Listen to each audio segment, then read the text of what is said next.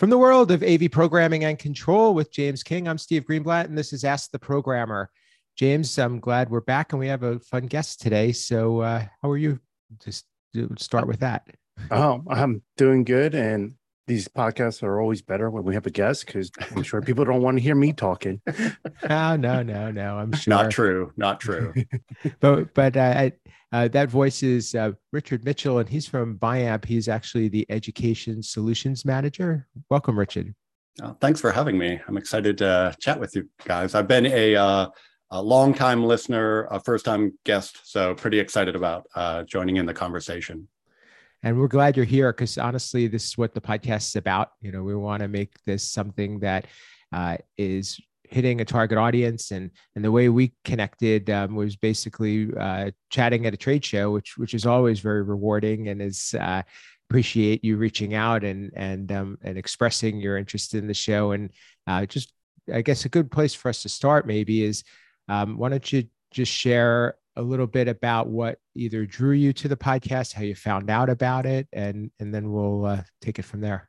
Yeah, I, I want to say it actually just popped up in a random search as you know I was looking for AV uh, uh, podcast topics because I love to go walking in the early mornings and late afternoons, and uh, I, I listened to the first episode, and honestly, I was probably like four or five shows in before I finally circled back around and got to my house. But uh, you know, the topics are just very timely, and I liked that. Uh, I think uh, a, a, lot of people in the industry are kind of somewhat introverted uh, and it was great to have the perspectives that i have about the av industry shared by other introverts like myself. Like yeah i can definitely turn it on for a trade show or for an event but then need to go back and power down for a little while and recharge the batteries. So it was great to hear your perspectives.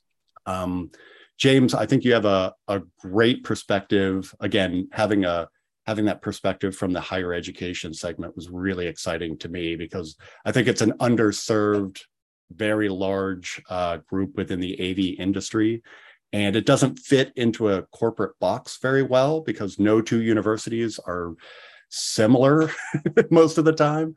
So it was great to hear, you know, that the challenges and rewards of the higher education segment. And oh. uh, yeah, uh, and I, I've been in higher education for uh, 18, 19 years, and then finally made the transition over to the hardware manufacturer, which was just an awesome, awesome transition.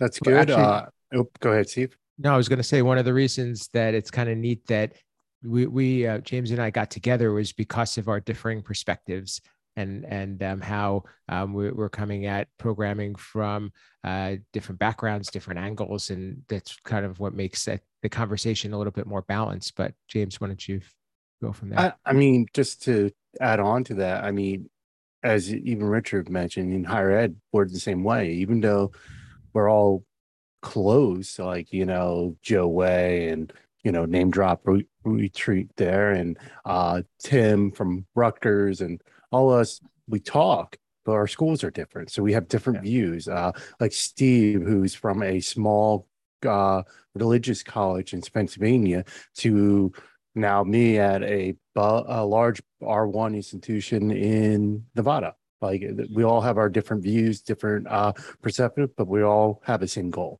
and I'd even I would expand upon that. It's like also the funding structures of these universities are wildly different. Some have very defined budgets. Eh, some there are no budgets for AV, and kind of navigating within the silos of some universities, and then some are very flat with the way that they're able to kind of get their arms around their their AV needs. So it's it's fascinating from an AV perspective. It's also just fascinating from like a management kind of perspective as well. So it's just uh, you know, there again, there are I have never bumped into two universities that are doing it identically the same. So it's just it, I feel like it keeps you young because it's always new and always fresh. So Nope, I agree. Which is very interesting. I, I think from a, a programming standpoint too uh, the way we we look at doing a project is is you know i'm sure very different because when you're when you're in control of more of your variables in in an education standpoint, you have uh, you can you can make more choices and you can approach things a lot differently. Um, I, I come very much from the outside, not even uh, you know doing integration, but more so just specializing in software, and and we we get exposed to a whole gamut of either applications, clients, players, all sorts of things. So it's you know br- bringing. I think one of the advantages is bringing that knowledge to the table, but one of the disadvantages is you can't really make stuff as as uh, targeted as you could likely in in an education area. Yeah, and I, I think you know I, I was happy when uh, the position opened up at Biamp, and you know it seemed to work out really well. But I think they were specifically looking for somebody that was an insider that had a kind of that perspective in the challenges that are facing the uh, higher ed segment that are just vastly different than the enterprise segment. You know, the enterprise, uh, you know, equally challenging uh, in a number of ways, but you know, in an enterprise environment, if you get uh, you know six or seven people pretty much on board with a concept or a piece of hardware uh, generally they can move very quickly and make big change where the universities you know there are some universities where the decision makers if you just if you just brought the decision makers together for av it may be two dozen groups within a university. And uh, each of them may have different different kind of opinions about how to approach uh, av projects a lot of them will have wildly different budgets. Uh, you know, uh, uh, kind of uh, master program kind of level schools usually have more finance as compared to undergraduate, et cetera. So again, it's uh, just a fascinating and very fun segment to work in. And, it, and if you don't enjoy a very dynamic kind of uh, environment, you're you're probably not going to love higher ed. So, so tell us a little bit. Um, I, I know your background is working for higher ed institutions and, and doing AV design and, and um, how what what uh, experience or how have you touched uh, control programming um, and and um, like what what does the importance of understanding control program mean to you in your role? Yeah, so um, you know I am one of the anomalies in AV. I uh, was never in a band and I do not play an instrument. So uh, I am like one of the three percenters out there that uh, I'm here. Me too, believe it or not. I, right.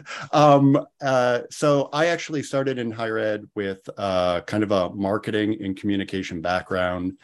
Uh, I was in Washington, D.C. at a large private school, being a director of online marketing, managing websites, et cetera. And then I moved to North Carolina for a light blue large state institution. And that was my first kind of dig into AV specifically. That was very much on the outside. Uh, at the time, it was kind of uh, an era where primarily you just uh, you wrote checks to integrators. They would come and manage everything for you. And I had a couple of opportunities to kind of get my arms around AV in a very kind of uh, introductory way.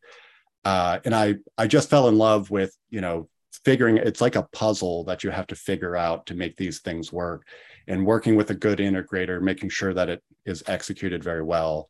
And I just loved it so much that I wanted to do it full time. So I then transferred to a uh, North Carolina university that has dark blue, and uh, I was I literally started out as a classroom technician because I just love the industry so much, and it's very fulfilling and by the time I left the university, I was a senior AV design engineer, designing a lot of a vast majority of our spaces on on our campus. And from a programming perspective, uh, I, I, will admit I am do do not ever let me program anything for you. I am uh, I, I am not I I no just don't just don't let that happen. But you know I, I went to Crestron's 101, 201, and then I figured out I'm going to let leave this to people like James and yourself that can actually program these things. Then I went to uh, Extron's, you know, entry level, and then their Python programming class, and that's where I was like, "This is wonderful. This is not for me." But uh, I took a lot of that knowledge of what these systems are capable of, and then synthesized them down to what we needed them to be able to do. So while I may not have been programming it, it was great to have that knowledge so that when I was working with the programmers, I could say, I'm pretty sure it can do this thing that I'm trying to get it to, to, to, to do. And I would say, you know, nine out of 10 times we would collaboratively work on that and get something that really suited our specific use case. And so that was my programming experience. Again, uh, you know, full disclosure, don't let me program your systems. If you see me programming your systems, uh, please uh, haul me away. It's not a good situation. I, I, I can very much appreciate that, and quite honestly, I, it's been so so many years that I've done programming hands on that I'm in the same boat. So that that's very respectful, but it but it's important, I think, to point out the um the the the need to understand it. Yeah, even if you don't do it and also it gave me a, an appreciation for what the programmers have to do and the knowledge that they have to have to execute on these projects. You know sometimes it is as simple as just pulling a different room config making a couple of modifications and uploading it. But other times it's very much not especially when we start talking about active learning and you know uh, we want this to be a zoom room but sometimes not a zoom room and we want it to be this and that you really have to have a lot of different disciplines to just appreciate what the programmers are doing. So it's exactly what I was hoping you were going to say. And I was going to have have James jump in because you know I think we touched on two parts of that. There, you know, one is knowing what you can ask for and what it's capable of, and and making and kind of holding the people that are working with you accountable. But the other side is understanding how much it takes to do what you're asking for and how hard it is. So, James, how does that kind of play into your role? Because you're you're becoming a little bit more on the supervisory side rather than on the hands-on side as well. Um. So first, I I, I kind of want to see he say here is uh, I think we are actually hitting a market that Steve and I didn't think we would hit. Um, now, listening to Richard and uh, during InfoComm having Will in. These are two members who are listeners who are not programmers, but they're finding value from our show. I mean, I never thought of that. I know Steve and I joined this to make a community for programmers, but I think this is pretty cool, and this is showing value that we're providing. Um, now, going to what you're saying, Steve, is yes, as I'm stepping into the manager role, having that knowledge of the background of the programming, I do know how long it takes. I do know what needs to be done. Um, and right now, I don't have a programmer on my staff. I'm still working on developing my team. They're hitting the training as we are going. So it's great. But I can sit here and talk to our integrator and say, no, this is how long it's going to take. When they might want to say, oh, it's going to take five months. No, I know you can do this in two weeks. Or they're going to say, "Oh, we can do that in a day," I'd be like, "No, this is going to take you six months to do because it's more entail." Like I, I have that knowledge. I I can almost smell out the BS that some people might be selling. Yeah, the, the one that always got me, especially again, I'm putting on my university hat a bit more, was when you know the integrator would charge a, a set fee for programming of a room, but we would have like five or a dozen of the identical room. And I was always like, well, I can actually, the first one should be a lot more than that, but the second and the third and the fifth should be maybe a little bit lower. But uh, yeah, I, I also appreciate, you know, uh, James, you're in a situation where you're going to be evaluating the people that you have because I have never bumped into two programmers that are exactly at the same level with their programming skills. And it is very much a journey where, you know, I, some of the initial user interfaces that I made uh, at the university were just atrocious. And it took a while to kind of work toward a very clean, elegant user interface, even when I was just doing research and development projects, where again, I think a lot of the programmers and the designers, they're, they're kind of on a journey. And the challenge in higher education is, you know, you may have an individual that uh, is able to program incredibly well because they've been working with you and learning about the you know the environment for five six seven years training up all, over all those years and then they leave to go somewhere else and it can be a major blow to a university because then they have to go and find an ind- individual that will meet that new standard or new expectation of what can be done in these rooms. And universities, a lot that I have worked with, are not prepared for a twofold salary increase with individuals when you know they they understand C sharp or they understand Python in, in a programming environment. They can it's very powerful but it's also a little concerning if I were the IT director that uh, I I have allowed somebody to get uh, to master their skill to a point where we have become very dependent upon it. And that was one of my, you know, the configuration versus programmer uh, conversation always pops up at that point. Oh yeah, and uh, I actually experienced that firsthand. Like as we all know, I moved from a school in New Jersey to a school in Nevada, and when I was at the University in New Jersey, I was the in-house programmer, the only one. And I understand what Richard's talking about. Like I've already I was looking at that as a holistic view because I knew my goal was to get into management. I knew, okay, I can't be a programmer, only programmer if I want to get into management. So I was already looking at that holistically and trying to make it easier for other people to step in. And when I knew I was leaving, I had to dump off my knowledge to people taking over. And we we actually kind of laughed because uh, as I was training these uh, new members of, who already work for the IT department, who already have their own duties. Now this is just adding on to it. We were kind of joking because as uh, we were walking and I was showing them in spaces, we bumped into a old boss of mine who I I kind of took as a mentor for a while, and we were telling him everything that was going on, and he kind of chuckled and go, "Well, you need three people to replace one person," and even though these three people all had their special skills, but they weren't programmers.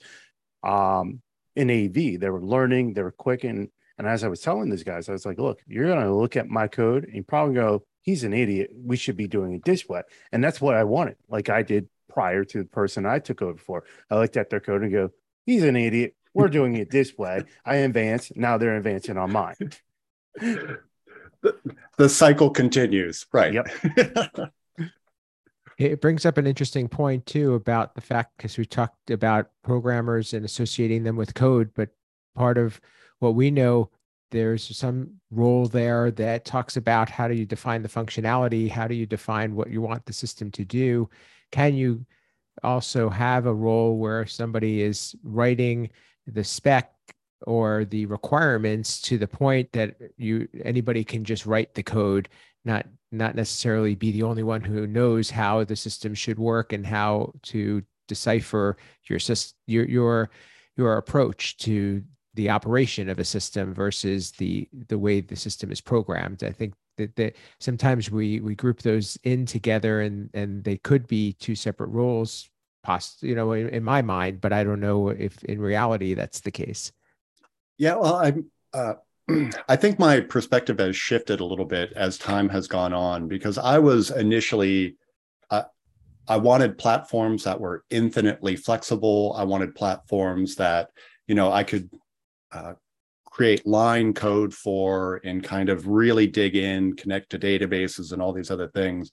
Now I'm starting to, if if you know I were ever to re-enter higher education, I think I'd take a, a long look at that because the challenge with infinitely flexible is that it can also become infinitely customizable to one person's kind of way of programming.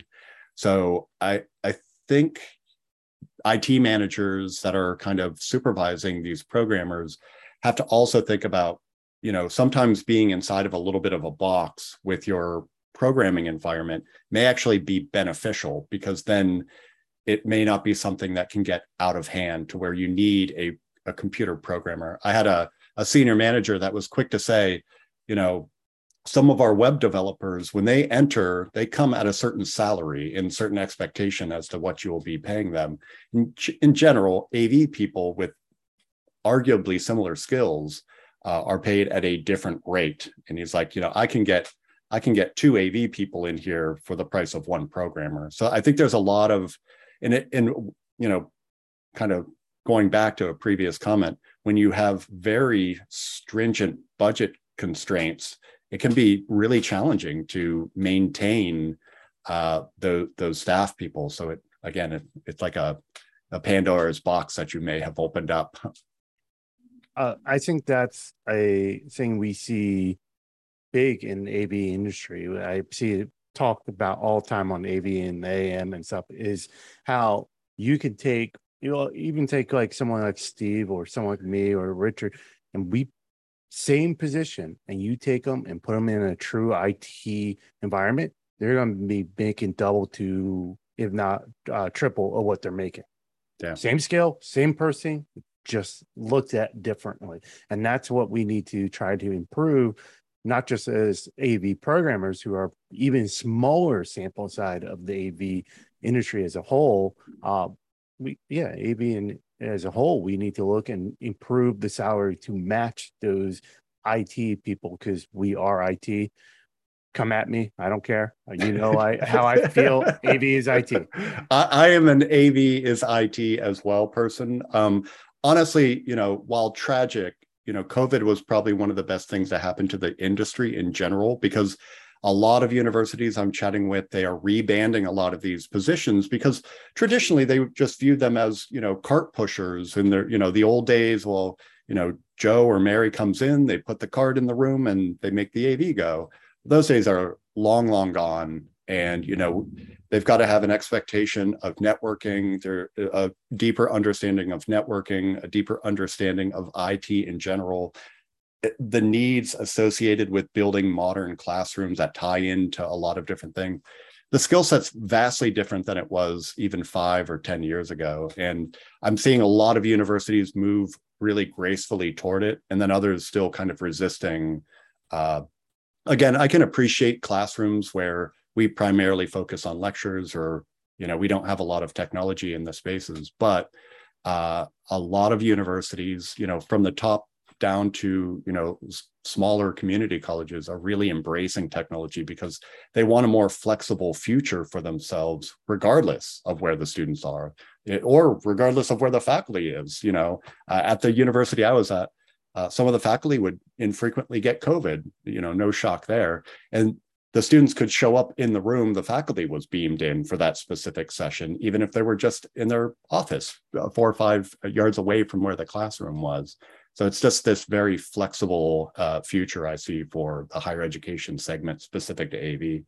I, I agree. I actually had that conversation with a faculty member um, right as we were opening back up, and I was showing the a system in the room that he was using that wasn't a traditional classroom, but it was a room we made a classroom for space, and we were chatting and I told him, I was like, look, I, I understand this is COVID is bad. We all know the negative about COVID. I go, but now think about this is go, how many conferences do you go to that you have to cancel class?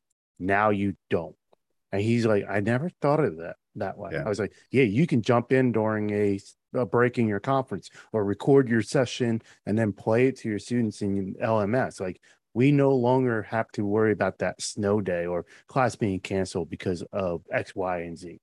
It does break my heart a little bit that we may not have snow days anymore, but uh, I, I will be I will be honest. It's also, you know, I think when you introduce AV into these classrooms, I mean, you don't really have to change your teaching pedagogy. You can, you know, I think it's just an enhancement, especially when you start talking about, you know, students that may english may be their second language them being able to go back to a recording re-listen to it a time or two to catch up some nuance that they weren't. And once you start articulating the need for it it really is beneficial. Like uh, the again the university i was working at we had hybrid uh, before covid hit where they were ready to go because we wanted to give flexibility to maybe MBA students or high end, you know, weekend kind of uh, folks where they could come to half of the classes or a third of the classes or two thirds of the classes in person. And then the remainder of them they could phone in. So you were able to get a different caliber of person that needed that additional flexibility, but still wanted the rigor of that environment. So again, it it's moving forward, I just see there being more and better AV integrated into these learning spaces. And uh, I, I, will admit, when I told uh, the university I was moving uh, into the manufacturing segment, they were like, you're going to move into AV in 2021. It seems like a, you know, may not be a perfect time to do that. But, you know, luckily the, you know, Biamp has a great story to tell in that regard. So it, it, it's been a wonderful transition. But again, I'm lucky that I get to work in the segment that I just have an absolute passion for. I think that's probably a good place for us to, to tie a bow on this episode, but great conversation, and I'd love to continue it. So we're going to have Richard back, um, and and I think that there's some great topics that we can build off of here.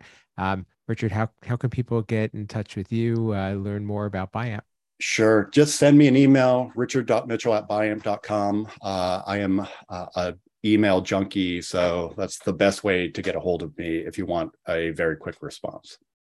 Excellent. And uh, and to get get in touch with Biamp or anything you're doing there. Pardon me.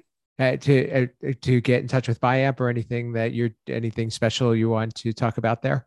Uh, you know, again, uh, we the company that I joined is already a different company. Uh, just in the last 278 days that I've been there, uh, again, we're jumping into control and all these other things that I had not initially anticipated. But on day one of my job, uh, first day of my job, they introduced 40 new products. So we're just expanding so quickly. It's a great time to be there. Wonderful. And uh, James, uh, how can people get in touch with you, learn what you're up to, and uh, read or listen to some of the content you're putting out? Oh, as always, you can find me on Twitter on Sunday mornings with the AV in the AM. Um, uh, my Twitter handle is AV underscore James King. I'm on LinkedIn, but not much. Uh, as he mentioned, I also do another podcast, uh, the AV Life, where I'm crew member. Um, I also write for the Higher Ed Digital Magazine, the IT and AV column, and I am a member of HETMA. So wherever HETMA is, you'll probably find me as well.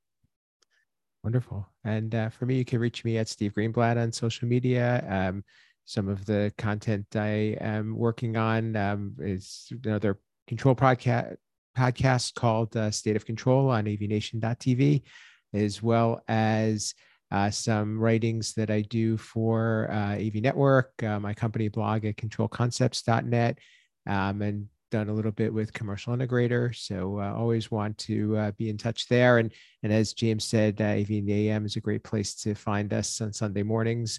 And um, and i am uh, fairly active on linkedin so that's another place to connect as well. Uh, but please um, continue to uh, share us feedback and let us know you're listening. And uh, we want to have more people like richard on the show and sharing perspectives and giving more insight as to how we could help to provide content that's going to be targeted to this audience as well as uh, open our mind to some new ideas. So uh, please leave us a review or rating. You could find us on Apple and Google Podcasts as well as YouTube. And uh, we'd love to hear from you. So that's it for today. And this has been Ask the Programmer.